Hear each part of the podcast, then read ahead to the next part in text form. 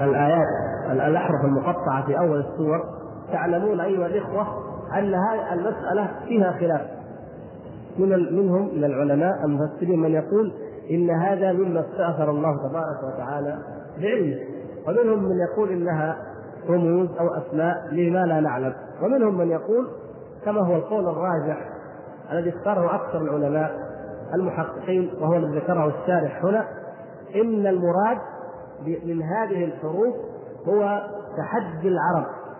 وبيان أن أن القرآن من جنس كلامكم وأن حروفه من جنس حروفكم ومن جنس لغتكم فهو نزل بلسان عربي مبين إنا جعلناه قرآنا عربيا.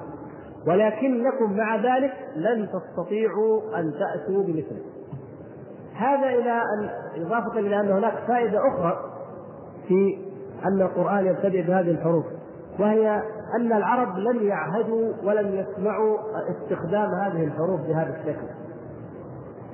فإذا إنسان بدأ يتكلم وابتدأ كلامه بشيء غريب غير معهود فإنه يشد الذهن أكثر. فالعرب ما تعودت أن تسمع إلا المعلقات الأشعار. والأشعار تبدأ عادة بالغزل وتنتهي بالموضوع الذي يريدون. وكذلك النثر الخطابة. لكن العرب ما تعودوا أن يسمعوا ألف شيء غريب جدا. وهكذا. فلما يسمعوا هذا الحرف. تشد يعني الذهن ينتبه يستلفت. فيقول بعد ذلك ذلك الكتاب لا ريب فيه. أو حاميم تنزيل الكتاب من الله العزيز العليم. تنزيل الكتاب من الله العزيز الحكيم في سور أخرى. فيقول هذا هو الكتاب. هذه الأحرف يأتي منها أو هي القرآن الحكيم. التنزيل الذكر الحكيم القرآن المبين هو من هذه الأحرف. فتلفت نظرهم في الناحية وهي أيضا لبيان التحدي ولزيادة في النكاية بهم وإرغاما لهم على الإقرار والخضوع والاعتراف بالعجز والقصور عن أن يأتوا بمثل هذا القرآن. فهذا هو المراد هنا. لكن كما ذكر رحمه الله أن أهل المقالات الفاسدة يتجرعون بأمثال هذا بما ورد في المعجزة أو في التحدي لنفي الحروف ونفي الصوت خاصة الحرف. كما يتجرعون بقوله ليس كمثله شيء في نفي الصفات. التأويل لا حد له كما سيأتي إن شاء الله في في مبحث الرؤية. الإنسان الذي يريد أن يؤول يؤول أي شيء لكن من أراد الحق فالحق واضح جلي أمامه وبين يديه. فبقي فقط موضوع آه، أكثر سورة في القرآن ثلاث آيات هذا معروف. يقول ولهذا قال أبو يوسف ومحمد إن أدنى ما يجزئ في الصلاة ثلاث آيات قصار أو آية طويلة لأنه لا يقع الإعجاز بدون ذلك. هذا يعني مذهب الحنفية في ذلك. المسألة إن كان المراد عندهم أن القرآن يجزئ منه آية طويلة أو سورة قصيرة. عن الفاتحة تغني عن الفاتحة أما هو مذهب في في مذهب الحنفية فهذا القول غير صحيح لا يصح ذلك. وإن كان المؤلف هنا لا يقصد الحكم الفقهي وإنما يريد آه، ما يتعلق بالاستشهاد به على العقيدة في في باب العقيدة. لكن من الناحية الفقهية كان ينسب إلى الإمام أبو حنيفة رحمه الله أنه قال إنه إن قراءة الفاتحة لا تجب لا تتعين قراءة الفاتحة في الصلاة بل يكفي أي شيء من القرآن. بدون قوله تعالى فاقرأوا ما تيسر منه. فنقول هذا المذهب مرجوح خطأ واضح الخطأ والبيان لما ثبت وصح عن النبي صلى الله عليه وسلم لأنه لا صلاة لمن لم يقرأ بأم الكتاب وأن من لم يقرأ كل صلاة لم يقرأ فيها بأم القرآن فهي خداج خداج خداج.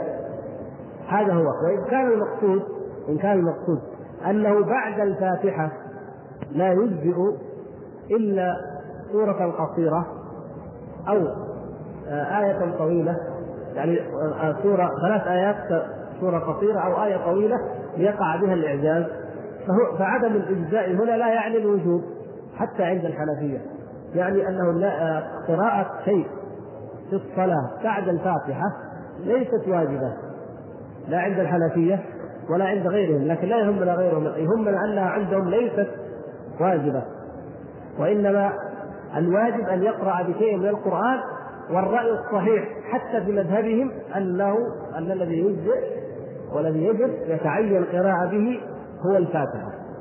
هذا يعني أحببنا أن نبين فقط. نكمل إن شاء الله بقية اليوم ومن وصف الله بما ومن وصف الله بمعنى من معاني البشر فقد كفر. من أبصر هذا اعتبر وعن مثل قول الكفار زجر علم أنه بصفاته ليس كالبشر. لما ذكر فيما تقدم أن القرآن كلام الله حقيقة منه بدا نبه بعد ذلك على أنه تعالى بصفاته ليس كالبشر. نفيا للتشبيه عقيب الإثبات يعني أن الله تعالى وإن وصف بأنه متكلم لكن لا يوصف بمعنى من معاني البشر التي يكون التي يكون الإنسان بها متكلما. فإن الله ليس كمثله شيء وهو السميع البصير. وما أحسن المثل المضروب للمثبت للصفات من غير تشبيه ولا تعطيل باللبن الخالص السائغ للشاربين. يخرج من بين صرف التعطيل ودم التشبيه والمعطل يعبد عدما والمشبه يعبد صنما. وسيأتي في كلام الشيخ ومن لم يتوقع النفي والتشبيه زل ولم يصب التنزيه وكذا قوله وهو بين التشبيه والتعطيل أي دين الإسلام ولا شك أن التعطيل شر من التشبيه بما تذكره إن شاء الله تعالى. وليس ما وصف الله به نفسه ولا ما وصفه به رسوله تشبيها بل صفات الخالق كما يليق به وصفات المخلوق كما يليق به وقوله فمن أبصر هذا اعتبر أي من نظر بعين بصيرته فيما قاله من إثبات الوصف ونفي التشبيه ونفي التشبيه ووعيد المشبه المشبه اعتبر وانزجر عن مثل قول الكفار. واختتم بها المؤلف رحمه الله ما يتعلق بموضوع القرآن عندما قال الإمام الطحاوي ومن وصف الله بمعنى من معاني البشر فقد كفر زيادة في الإيضاح وفي نفي المماثلة في القرآن أو في غيره قال من وصف الله بمعنى من معاني البشر فقد كفر حتى لا يظن أن أهل السنة والجماعة لما أنهم يثبتون أن الله عز وجل متكلم ويتكلم متى شاء كيف شاء بما شاء لا يظن أنهم بذلك يشبهون الله عز وجل بخلقه ويثبتون له معنى من معاني البشر. مع ذلك لا يثبتون ينفون أو يثبتون من غير تشبيه وينفون من غير تعطيل وضرب على ذلك هذا المثل الذي ذكره الله سبحانه وتعالى في سورة النحل عن اللبن أنه يخرج من بين فرد ودم لبنا سائغا خالقا سائغا للشاربين. فيقول اللبن الخالص السائغ للشاربين هذا مثل إيش؟ مثل مذهب أهل السنة والجماعة. يخرج من بين فرد التعطيل ودم التشبيه. كان عندكم دم؟ اكتبوا النقطة. دم التشبيه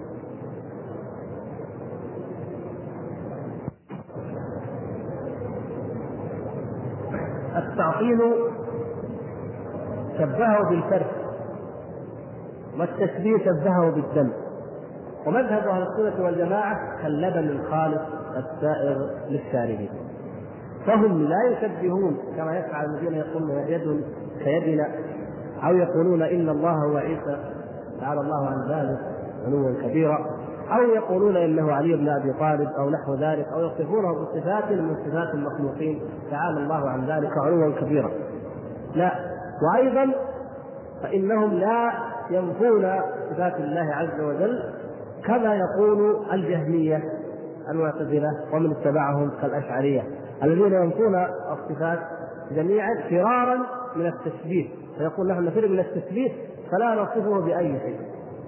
وهذا هو حقيقة التعطيل، التعطيل هو نفي الصفات وجحودها، كل هذه المباحث سيأتي لها إن شاء الله شرحا وإيضاحا بإذن الله تعالى في مواضعها، إنما المراد هنا وهذه العبارة فقط.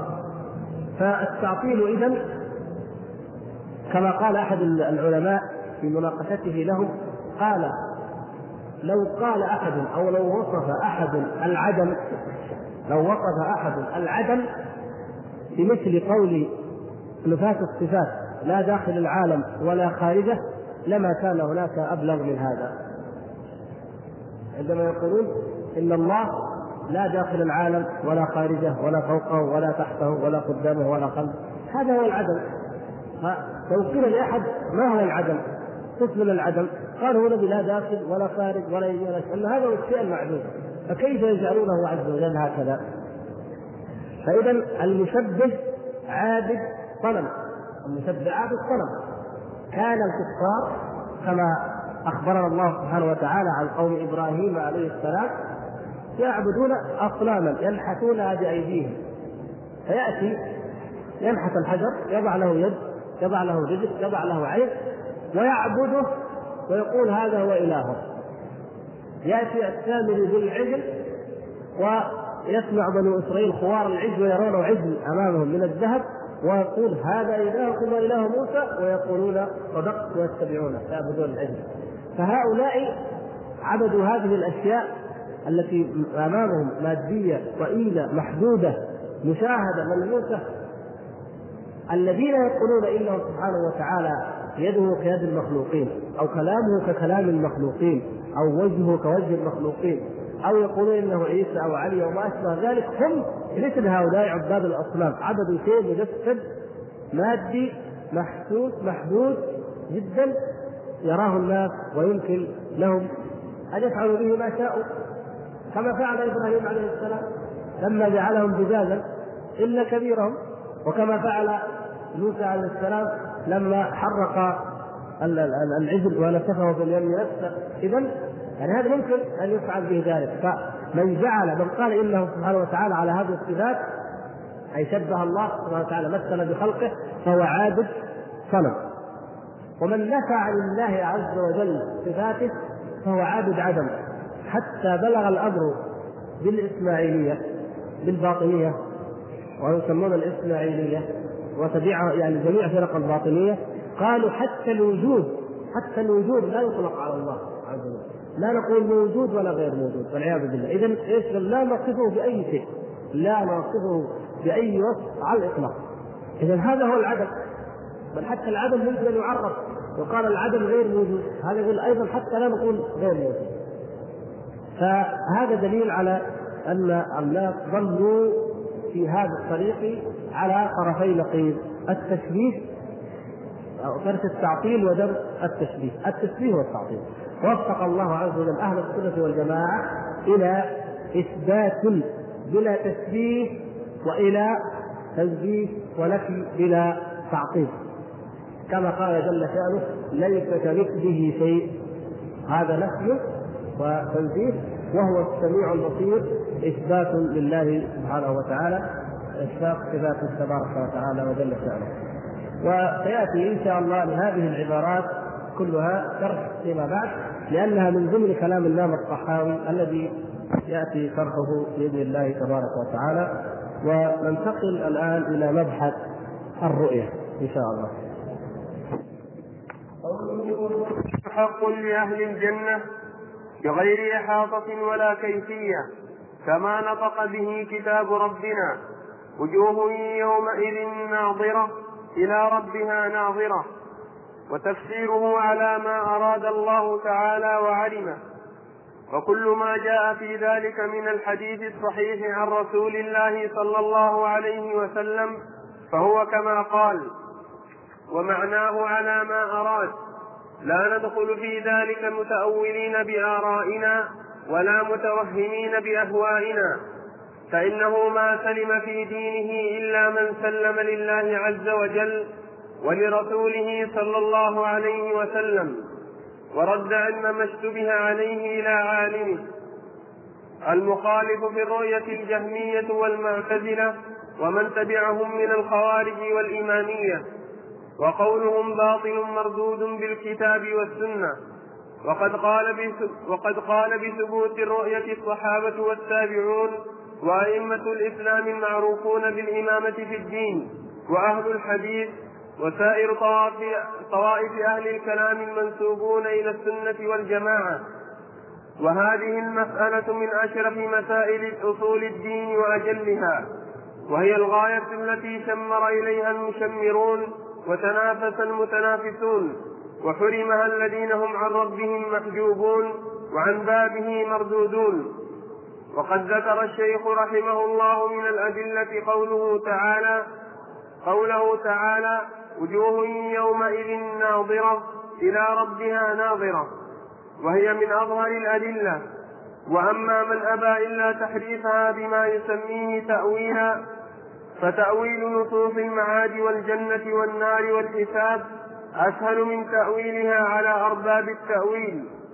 ولا يشاء مبطل أن يتأول النصوص ويحرفها عن مواضعها إلا وجد إلى ذلك من السبيل ما وجده متأول هذه النصوص. وهذا الذي أفسد الدنيا والدين. وهكذا فعلت اليهود والنصارى في نصوص التوراة والإنجيل.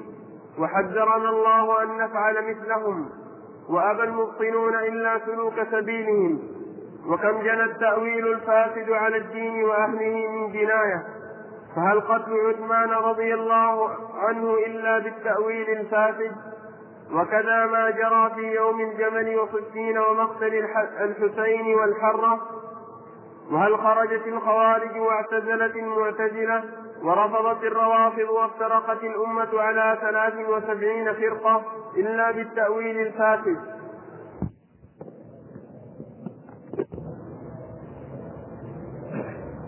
هذه المسألة كما أشار رحمه الله من أشرف مسائل أصول الدين ومن أعظمها مسألة رؤية الله تبارك وتعالى.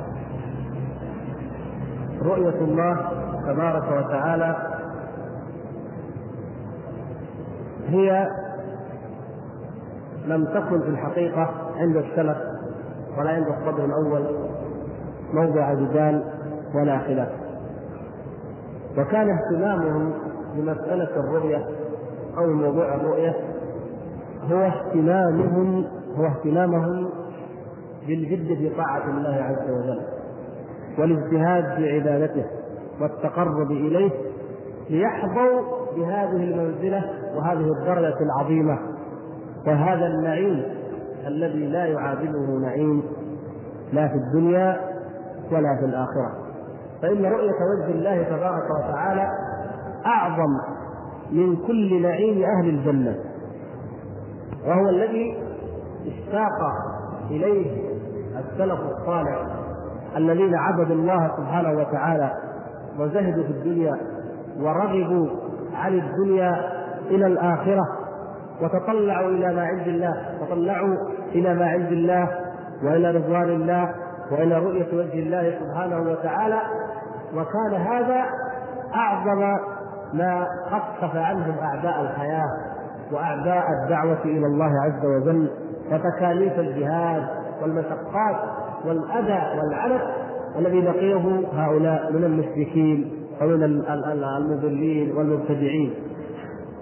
كان هذا هو أعظم غاية يسعون إليها. فلم يكن هنالك من يخطر ولم يدر ببال أحد منهم أن ينكر ذلك. إنسان يتعبد مشمرا جاهدا مجتهدا ليصل إلى الجنة ويصل إلى رؤية الله عز وجل ويعلم أنها غاية النعيم وأعظمه.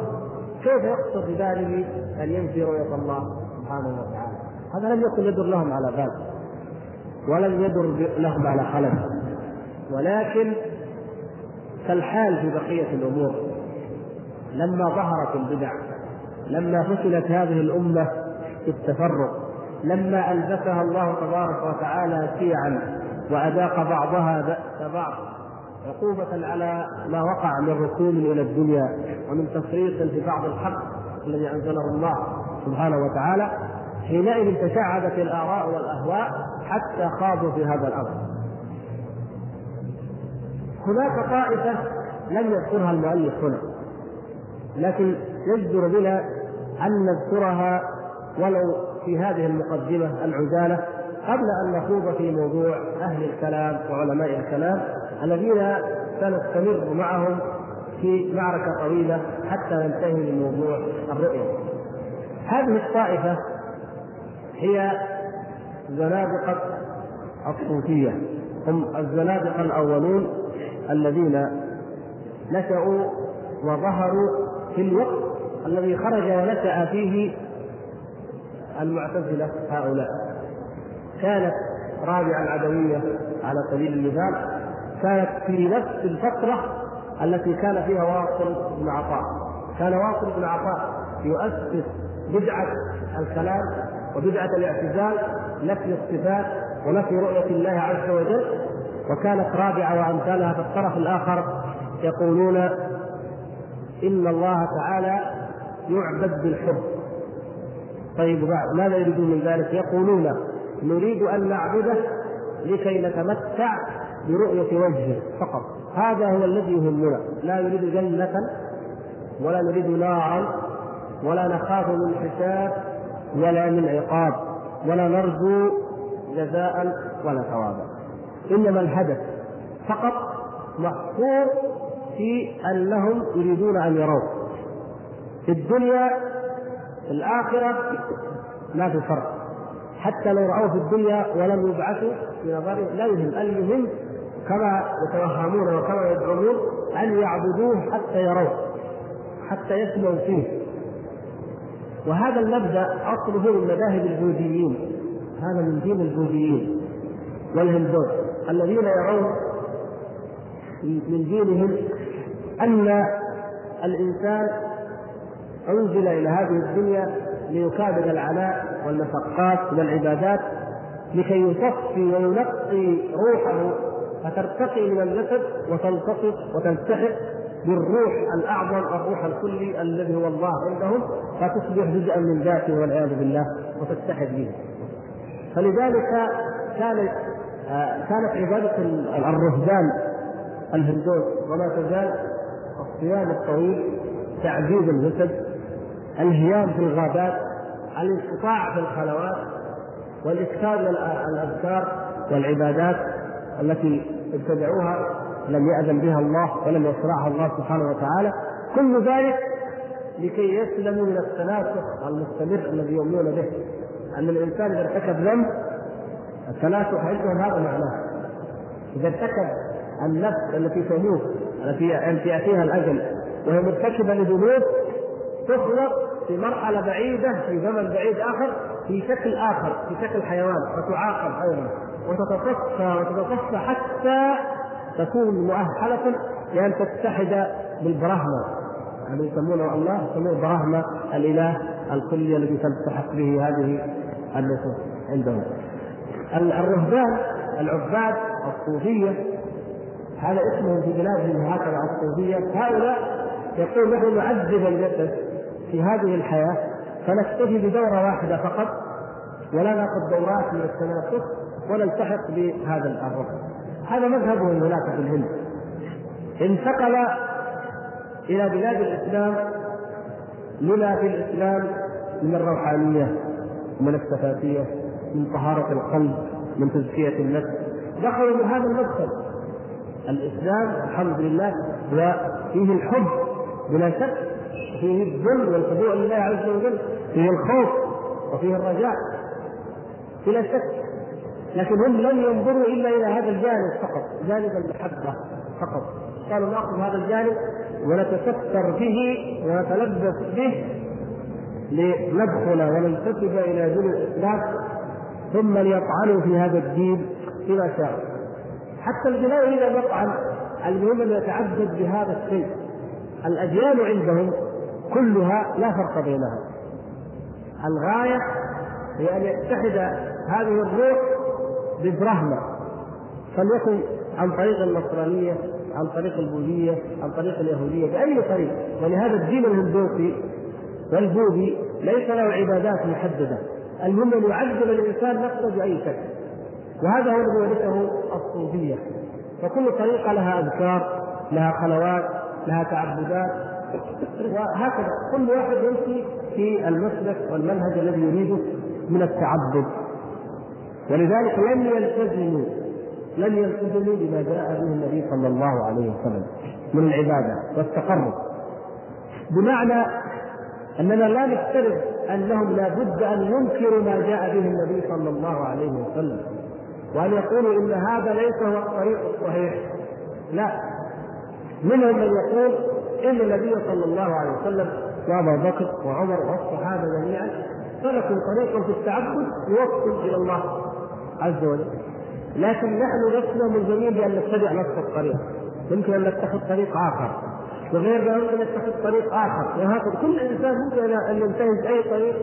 المهم هو أن يكون القلب متعلقا بالله كما يزعمون ويكون هدفه محبة الله عز وجل ولا يفكر لا في جنة ولا في نار ولا في كتاب ولا ثواب.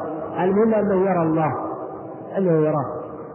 حتى قال قائلهم وما أكثر من قال ذلك منهم قال لو لو لو أدخلني النار.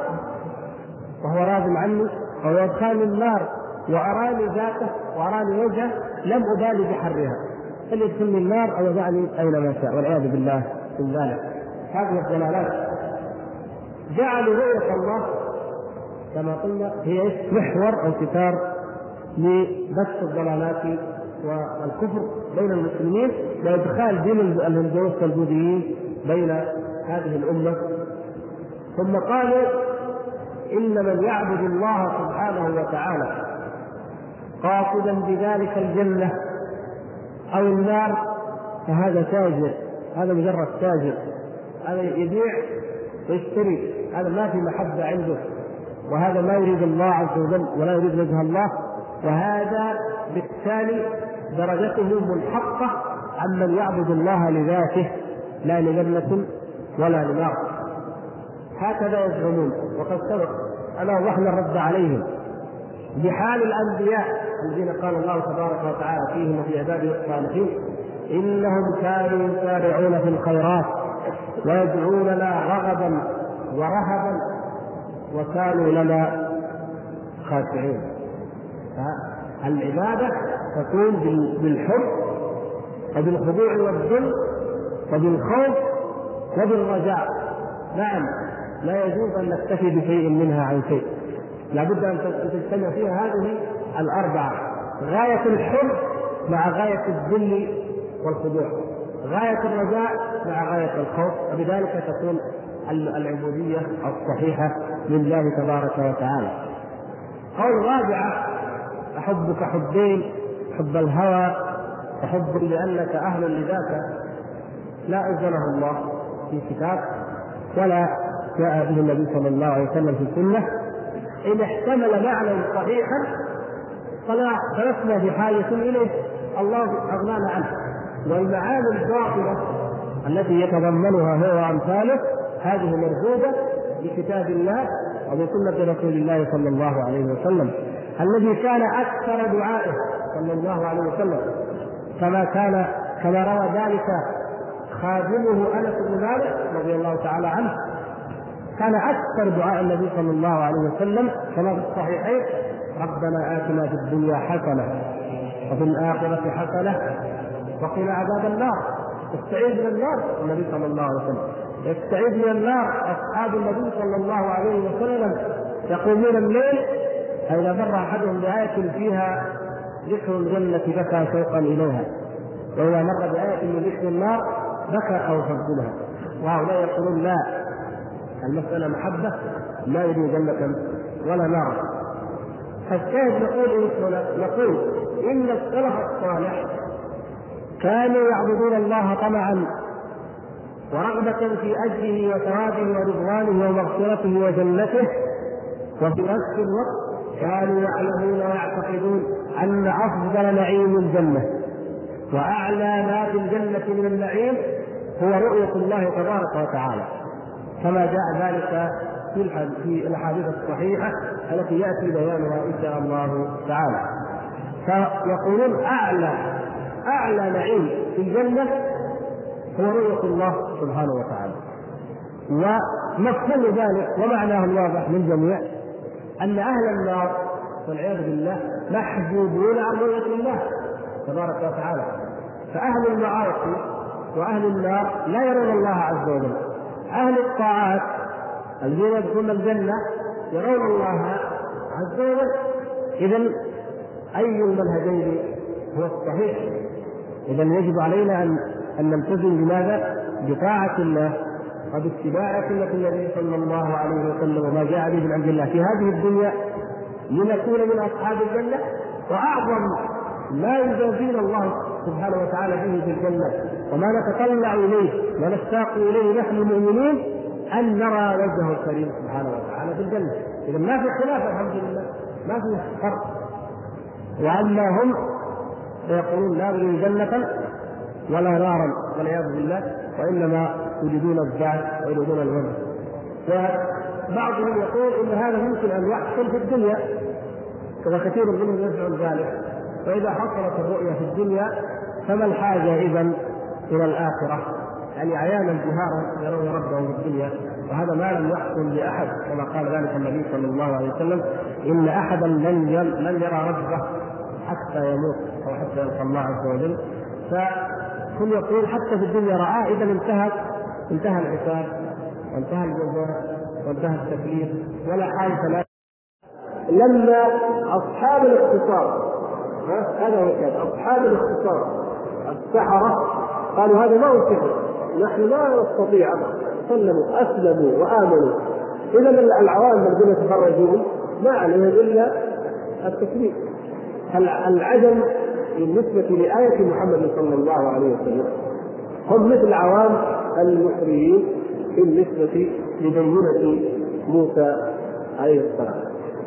غير ذلك أن القرآن فيه من جميع الوجوه التحدي والإعجاز من جميع الوجوه. الأعجمي الذي آه، لا لا يستطيع أن يماري ولا أن يجادل في في موضوع البيان واللغة واللفظ. نقول تعال إلى الأحكام تعال إلى العبادات تعال إلى الهدى والنور الذي في القرآن. ولذلك أسلموا أسلم العجم ودخلوا في دين الله أفواجا. لماذا؟ لأنهم رأوا أنه وهذا هو دين الفطرة وهذا هو دين الحق وهذا هو قول الحق حتى أحبارهم الكبار. وهذا هو المحفوظ الذي حفظه الله سبحانه وتعالى. أحد الفلاسفة الكبار لا أذكر الآن على أي دين كان هل كان يهوديا أو نصرانيا لكن كان من الفلاسفة العقلانيين. فكان يشغل عقله ويفكر في الأديان. قال لا أؤمن بأي دين الا إذا تأكدت من صحة هذا الدين وتأملت. كان هذا في القرن الثالث أو الرابع. يقول فقلت لأختبرن الأديان دينا دينا حتى لا أدخل ولا أؤمن إلا بما اتيقن أنه الحق. قال فأخذت التوراة ونسخت نسخا بيدي وزدت فيها ونقصت ودفعتها إلى الوقاطين فاشتريت وبيعت وذهبت ووجدت اليهود يقرؤونها بالبيع. سكت قال أخذت الأناجيل وكتبت بيدي أناجيل وجدت فيها ونقصت ودفعتها للنصارى. فاشتروها. وذهبت وإذا بهم يقرؤونها في الكنائس فسكت. قال فأجيت إلى القرآن فأخذته. فزدت قليلا وانقصت قليلا وحرفت بعض الايات وذهبت للوراقين وقلت لهم هذا خطي وكان خطه مليحا جيدا. قال هذا خطي وقد كتبت القرآن. قالوا من الفضل نقرأه قبل.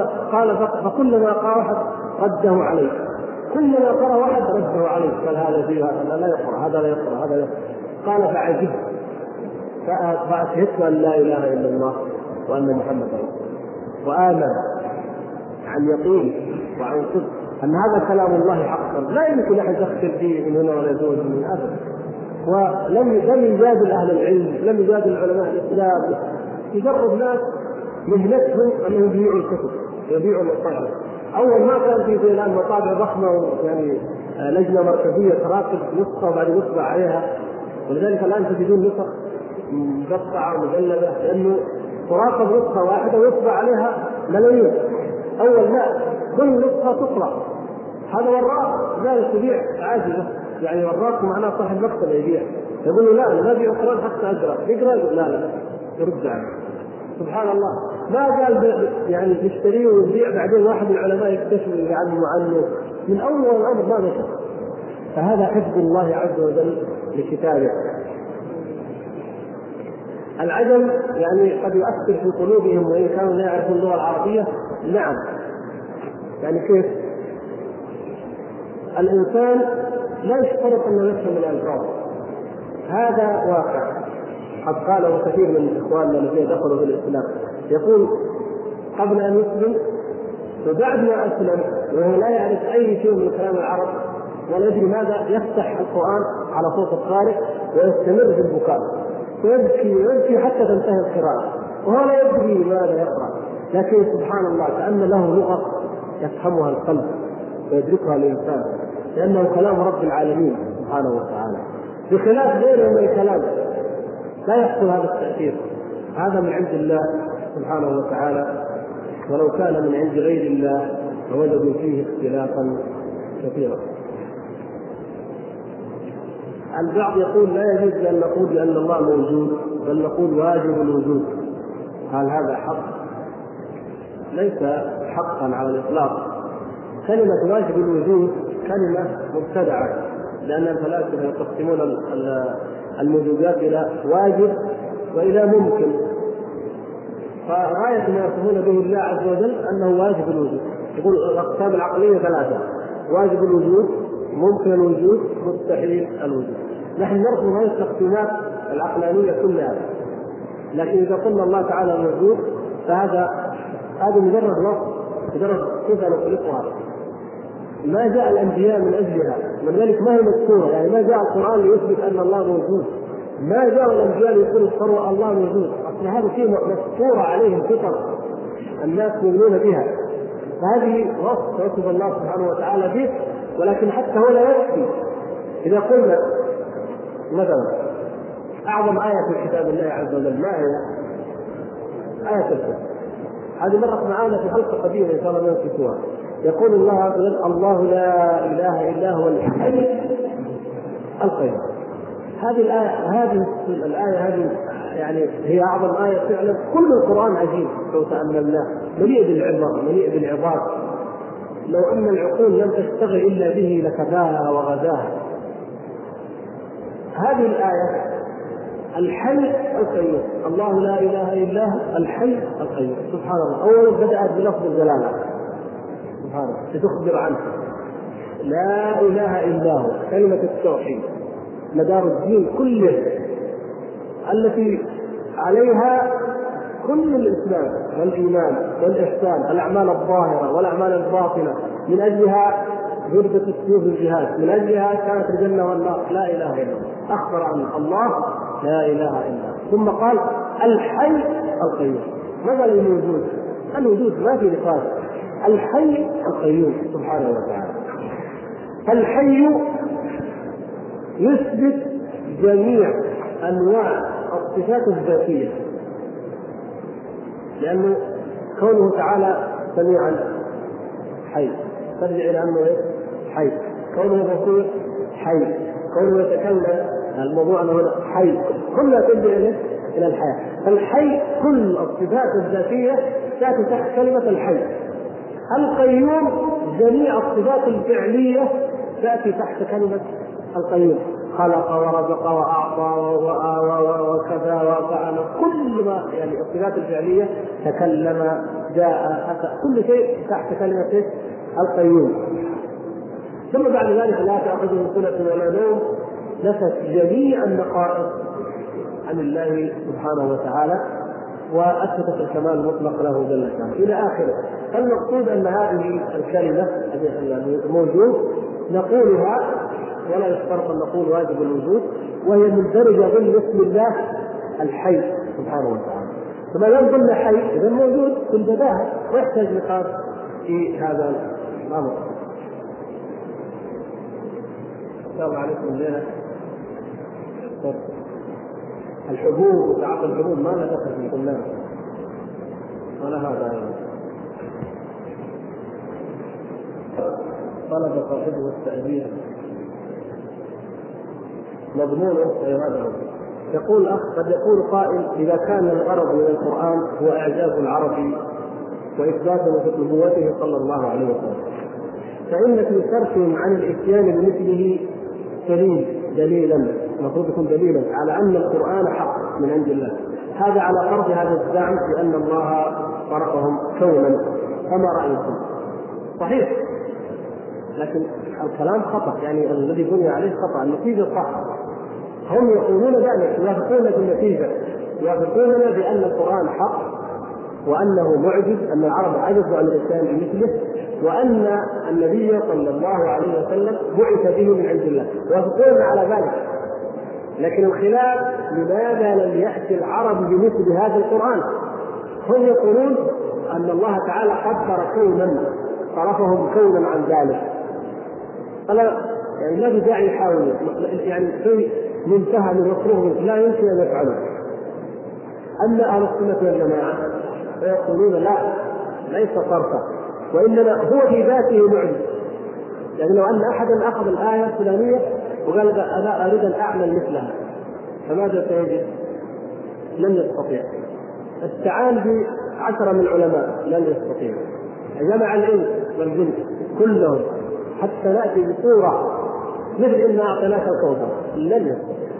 قل لو اجتمعت الإنس والجن على أن يأتوا بمثل هذا القرآن. لا يأتون بمثله. ولو كان بعضهم لبعض ظهيرا ولو كانوا متعاونين لا ياتون في امكانهم يمكن يفكروا أيوه يمكن. ولذلك أنا أحب اوضح هذه النقطة. عبد الله بن مقطع كان كاتب الزنديق أراد أن يعارض القرآن. فقال يمكن يمكن أن يأتي يمكن أن يأتي مثل ذلك. ولهذا قتل. يعني ما في يمكن واحد قال أنا اصدق الملحد هذا الزنديق ابو العلاء المعري ابو العلاء المعري له كتاب الفصول والغايات.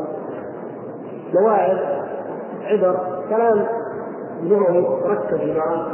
يقولون أن اسمه كان في الأصل أو كان يريد أن يقول الفصول والغايات في معارضة الصور والآيات. ولكنه خشي أن يكتب. فاكتفى بالعنوان. كتاب مطبوع. الفصول والغايات. موجود. فهؤلاء الزنادقة ما دام سولت لهم أنفسهم ممكن نفكر ممكن نجد اذا ما هو مصروف؟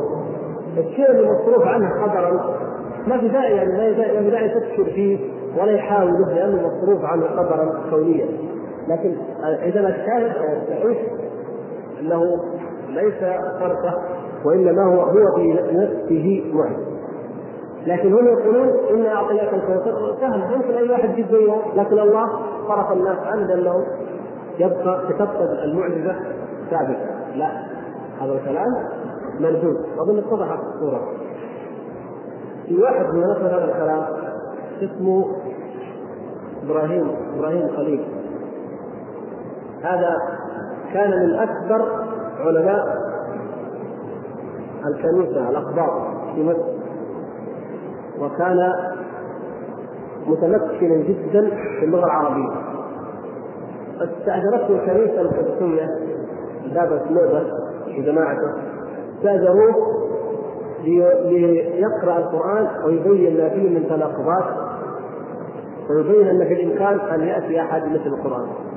سبحان الله. الله عز وجل ماذا شبه أفعال اليهود وأفعال النصارى وأفعال من يعندون القرآن؟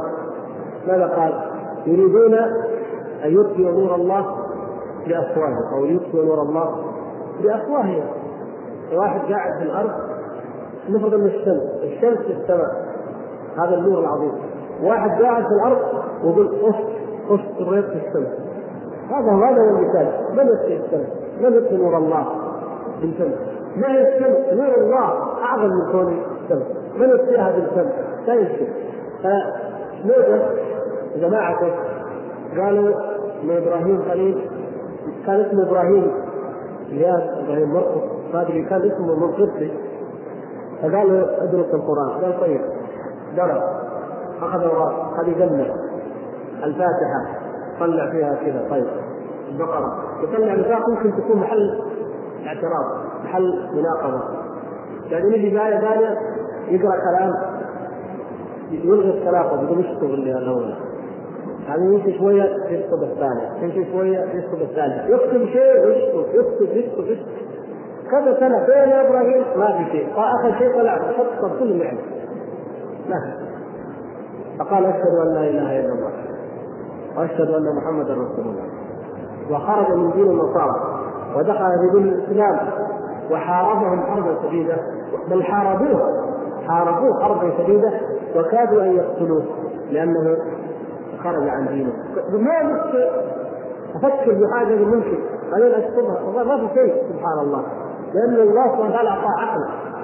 فمن كان متجردا بعقل متجرد لا يمكن أن يجد في هذا القرآن أي إشكال. لكن الذي يريد والعياذ بالله الهوى والتعصب نفس قريش التي نزل في لغتها وتعرف صدق النبي صلى الله عليه وسلم كفروا. وجحدوا بها واستيقنتها أنفسهم ظلما وعلوا. أساطير الأولين اتبع بعض الأعجمين يعلمه بشر كذا كذا إلى آخر ما قالوا من الإفك والزور والبهتان هوى جهلا نعوذ بالله. تعصبا للباطل.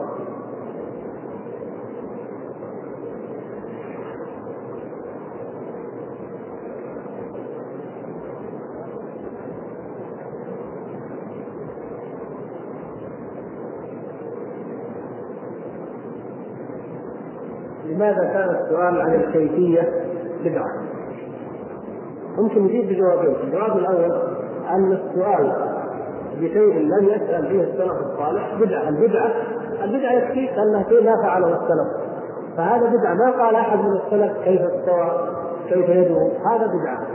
الشيء الآخر أنه مما لا تدركه العقول ولا تدركه الأبصار ولا يحيط به علم سبحانه وتعالى. هذا الكلام فيه خوض فيما لا علم له. والله سبحانه وتعالى يقول ولا تقف ما ليس لك به علم. إن السمع والبصر والفؤاد كل أولئك كان عنه مسؤولا. وبالمناسبة سأل أحد الإخوة أيضا هنا السؤال يقول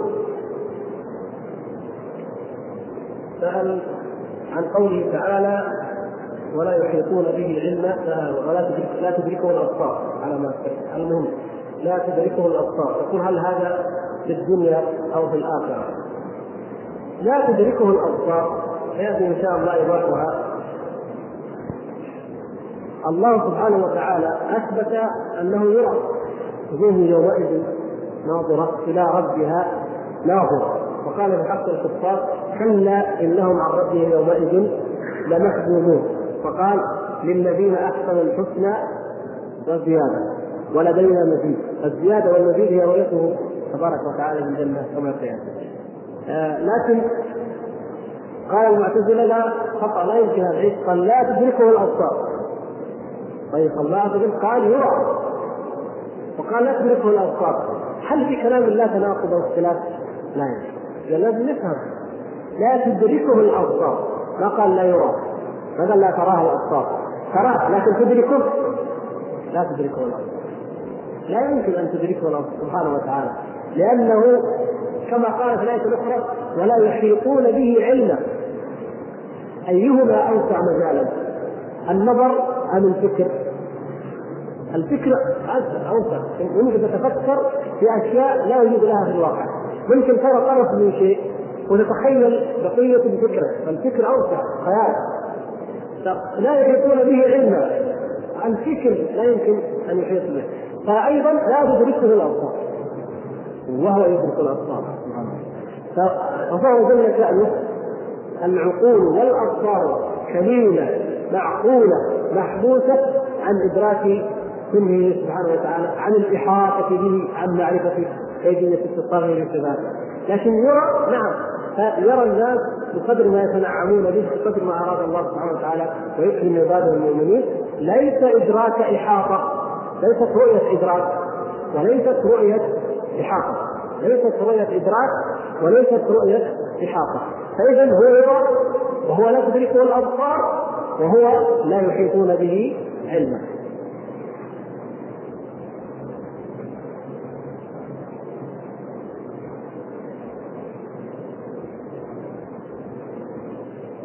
لما تحدثنا عن الفرق التي تنفي الرؤيا قلنا الزيدية المعتزلة قلنا يقول المعتزلة والأباضية. فسأل الإخوة قالوا كيف تاثرت الزيدية بعقيده المعتزلة وآراء الشيعة مع أن الإمام زيد من أهل السنة والجماعة؟ الإمام زيد كان من أهل السنة والجماعة في العقيدة وخالف أهل السنة والجماعة في مسألة واحدة فقط وهي مسألة الأمر بالمعروف والنهي عن المنكر أو الخروج. خرج زيد بن علي بن الحسين خرج على الدولة الأموية. وعلماء أهل السنة والجماعة لم يقروا على ذلك الخروج لأن مذهب أهل السنة والجماعة هو ما دلت عليه الأحاديث الصحيحة عن النبي صلى الله عليه وسلم. وهي كثيرة ومنها لما قال يا رسول الله أفلا نقاتلهم؟ قال لا إلا أن تروا كفرا بواحا عندكم فيه من الله برهان. الحديث الآخر قال لا ما أقاموا فيكم الصلاة. الحديث الآخر قال لا ما صلوا. إقامة الصلاة ترك إقامة الصلاة ترك الصلاة كفر. الكفر عموما ومنه ترك الصلاة؟ هذا هو الذي يجيب للإنسان أن يخرج من طاعة الإمام هذا مذهب السنة والجماعة. كان مذهبهم أن الدولة الأموية لم تخرج إلى الكفر. كان فيها معاصي ذنوب رشوة تهاون ببعض الأمور. نعم لكن لم تكن قد خرجت إلى الكفر. ولهذا لا يجوز الخروج عليها. زيد رأى أنه يجب الخروج عليها لأنها فيها هذه المخالفات أو بعضها وليسأر لجده الحسين المهم أن زيدا كان على مذهب أهل السنة والجماعة. الزيدية غيرت ذلك. بل أصبحت تتفاخر بأن واصل بن عطاء هذا المبتدع المعروف وأن أئمة الابتداع الآخرين إنما تلقوا بدعهم وضلالاتهم عن آل البيت. ينسبون ذلك إلى آل البيت. وأهل بيت النبي صلى الله عليه وسلم ابرياء من ذلك ومنهم زيد الشداد فإنه من الأئمة الأدلة المشهور لهم والمشهود لهم بالفضل وعدم الابتداع وكان علماء أهل السنة الذين خالطوه وعايشوه لو رأوا فيه بدعة لما حابوا أحد لم يحابوا أحد بدين الله عز وجل. لكن الزيديه دخلها أصبحت على عقيدة المعتزلة لما أن استجابت المعتزلة نفسها بالدخول في دين الشيعة. وما بينا ذلك لما وجد الإمام أحمد كان كان الذين تولوا كبر الأذى والحرب للسنة عموما والإمام أحمد خصوصا كانوا المعتزلة الجهمية فلما انقلبت الدولة عليهم أيام المتوكل ونكلوا وسجنوا وعذبوا وأوذوا هم أنفسهم المعتزلة قامت قائمة أهل السنة والجماعة في جميع البلدان وأصبحوا يحاربون كل مبتدع ويسمعون كل مبتدع. فتلاقى المبتدعة جمع بينهم الضغط جمع بينهم الأذى المشترك والعداوة المشتركة لأهل السنة. فالتقوا تنازل المعتزلة عن قولهم انه أهل الجمل جميعا يعني علي ومن معه والآخرين مقابل له كان يقول إحدى الطائفتين فاسقة لا بعينها. يعني هذه هذول فساق وهذول فساق تنازلوا عن ذلك قالوا لا خلاص إحنا يصير مذهبنا إنه علي هو الإمام وعلي حق الناس بالخلافه فلازم دخلوا المعتزلة غيروا صاروا شيعة. لاحظتم؟ الشيعة كمان دخلت المعتزلة. قال نحن أيضا معكم في ان القران مخلوق وان احد بن حنبل واللي معاه مجسمه ومشبهه ومؤوله فكان هذا التلاقي والتلاقى نتيجة لانتشار علم الكلام. والضلالات والبدع من جهة ولمحاربتها من قبل أهل السنة بسيف واحد من جهة فتلاقى فالشيطان هو الذي اسس هذه وهذه جمع أولياء ليشكل منهم جبهة واحدة. كذلك قال الآخر متعلق بالاباضيه يقول الاخ ما هي أكثر كتب الاباضيه وأيام ينتسبون وما هي أكثر معتقداتهم التي قالوا فيها والجماعه وهل يوجدون الآن؟ وفي أي بلد؟ كتب الاباضيه كثيرة. ومن أشهرها أو المنتشر منها كتاب يسمونه إزالة الاعتراض عن مشتقي آل اباض يعني يبين عقيدتهم أنهم هم على الحق. ويقول إنهم الطائفة الناجيه والفرقه المنصورة. إلى اخره إلى من ينتسبون؟ إلى عبد الله ابن أباض التميمي من الخوارج الذين نشأوا في أيام الافتراق بين عبد الله بن الزبير رضي الله تعالى عنه وبين الأمويين. أيام نافع بن الازرق ونزل بن عامر الحنفي ثم ظهر أيضا من عبد الله بن اباض التميمي فسموا الاباضيه أكثر امام ينتسبون اليه الاباضيه هذه أعظم علامة للاباضيه يمكن تعرفها بها من كتبهم ينتسبون إلى أبي السعداء جابر بن زيد. جابر بن زيد. الأزدي هذا كان من ازد عمان من ازد عمان عاش في البصرة. فكان من التابعين في التابعين من التابعين. ولكن عاش في البصرة اصله من ازد عمان إيش قالوا؟ الأباضية يلتصقون به لعلاقه النسب. مو على كان هو أعلم التابعين. فوضعوا عليه من الأباطيل أنه كان أعلم الناس ولد علم الصحابة كله. وافتى وفعل وفعل وهو الذي علم عبد الله بن عباس طريقة الطائفة المنصورة والفرقة الناجية التي هي الأباضية. ولهذا اولئك الان هم الذين على دين عبد الله بن عباس على مذهب الأباضية. ويوجدون أيضا في في بعض بلاد المغرب في ليبيا والجزائر والمغرب على قلة. هذا هو بالنسبة فهؤلاء هم يجدون هناك. ماذا خالفوا أهل السنة والجماعة؟ فيه؟ خالفوا أهل السنة والجماعة في أنهم خوارج. هم خوارج يقولون إن من ارتكب معصية فقد كفر وخرج من الملة. يقولون من زنى أو شرب الخمر فقد كفر وخرج من الملة. وبعضهم يقول إنه كفر لا يخرج من الملة لكنه آه كفر نعمة لكن هذا وغايه هذا في الحقيقة أنهم يكفرون صاحب المعصية. يقولون إن القرآن مخلوق كالمعتزلة. ينكرون الرؤية أيضا مثل المعتزلة. ففي كثير من اصولهم في الصفات ينكرون صفات الله عز وجل جميعا كالجهميه والمعتزلة. لكن يشدوا عن المعتزلة يفترقون عنهم في مسألة تكفير مرتكب الكبيرة بين المعتزلة تقول في منزله بين الإيمان وبين الكفر ما تزال.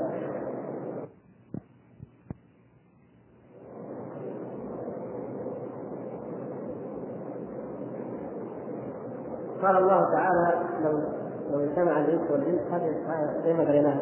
ولو اجتمعت الإنس والجن. على ايات مثل هذا القرآن؟ إلى آخره. السؤال هل هذا ينطبق على الشياطين أيضا؟ لأن الآية تقول الإنس والجن وليس الشياطين يذكرون هذه الآية بدون هداكم الله. لو تجتمع الشياطين لو تجتمع اي ايا كان نفس التحدي قائم لن تستطيع. لكن هل يدخل الشياطين في كلمة الجن؟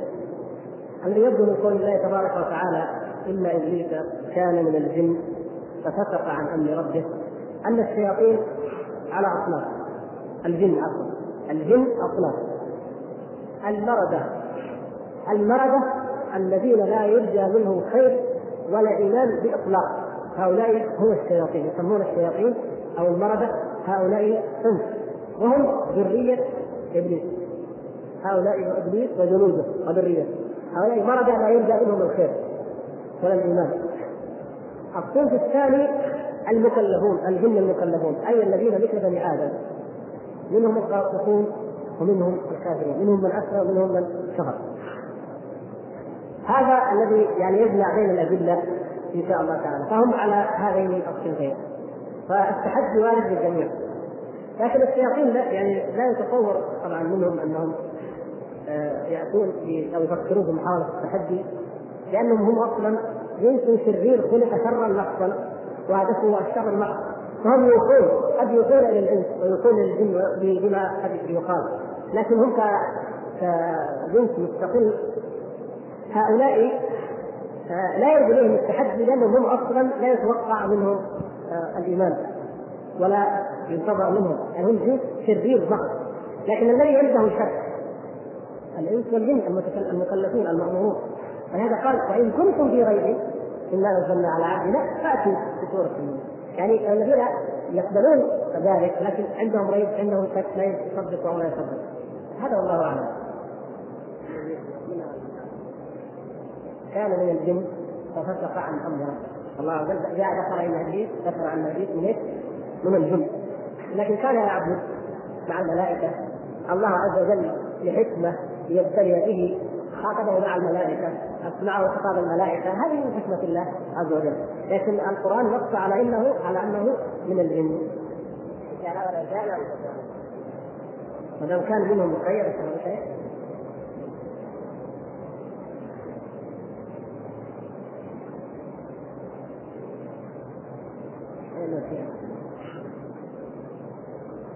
هل الشيخ محمد عبده وتلاميذه من السنة والجماعة؟ لا هؤلاء من المعتزلة الغلاة إن صح التعبير هؤلاء في الحقيقة كانوا على مذهب آه معروف. الآن مذهب عقلي أوروبي لكنه قريب من مذهب المعتزلة. أصل الشيخ محمد عبده شرح العقيدة العبودية العقائد العبودية التي كتبها عبد الدين الإيجي صاحب المواقف. فأصله أشعري أزهري. كيف عمل؟ أصله أشعري أزهري لك من السنة لما غير صار عقلانيا بحتا. على مذهب الذي يسمونه المذهب الوضعي. المذهب الوضعي. الفرنسيون أول من أوجده الذي أسسه رجل يدعى أوغا كول محمد عبده على مذهب كول في أنه آه، يقول إن العقل أو العلم قد قضى على الدين يعني بمفهومه محمد عبد ما كان ينكر الدين كبير لكن كان يقول إن الإسلام يجب ان يخضع للعلم وللعقل. ولذلك أخذ يؤول كما يشاء بناء على هذا المنهج العقلي ان البشريه لانها تسقط في المرحلة الوضعية المرحلة العقلية يجب عليها أن تعيد النظر في كل شيء حتى في الدين. محمد عبده ماذا يعيد النظر في أصل الدين لكن كان يعيد النظر في فهم الدين. ولهذا كان الغربيون يقولون ويرددون إن ما يوصل جدد في المسيحية وغير فيها كما هو معروف في النصرانية ومحمد عبده كان نيرد رومر وامثاله يقولون أن الشيخ محمد عبده يفعل في الإسلام مثل ما فعل لوثر في النصرانية. هذا الكلام في الشيخ. ما نقول لهم احسن من هو الحمد لله أصبحت كلمه عقلاني أو عقلي للذنب أصبحت للذنب. العقل الصحيح لا شك أنه الحمد لله متفق مع النقل الصحيح. العقل الصحيح مع النقل الصحيح.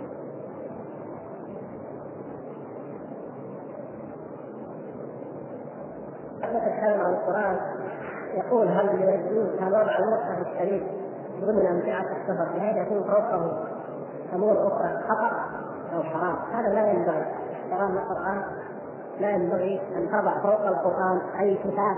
اخر ولو كان مثل هذا على هنا لا تضع. حتى العقيدة الصحيحه أو حتى صحيح البخاري. لا تضع فوق القرآن. الأفضل في هذه الحالة أن تضعها القرآن هو الأعلى احتراما.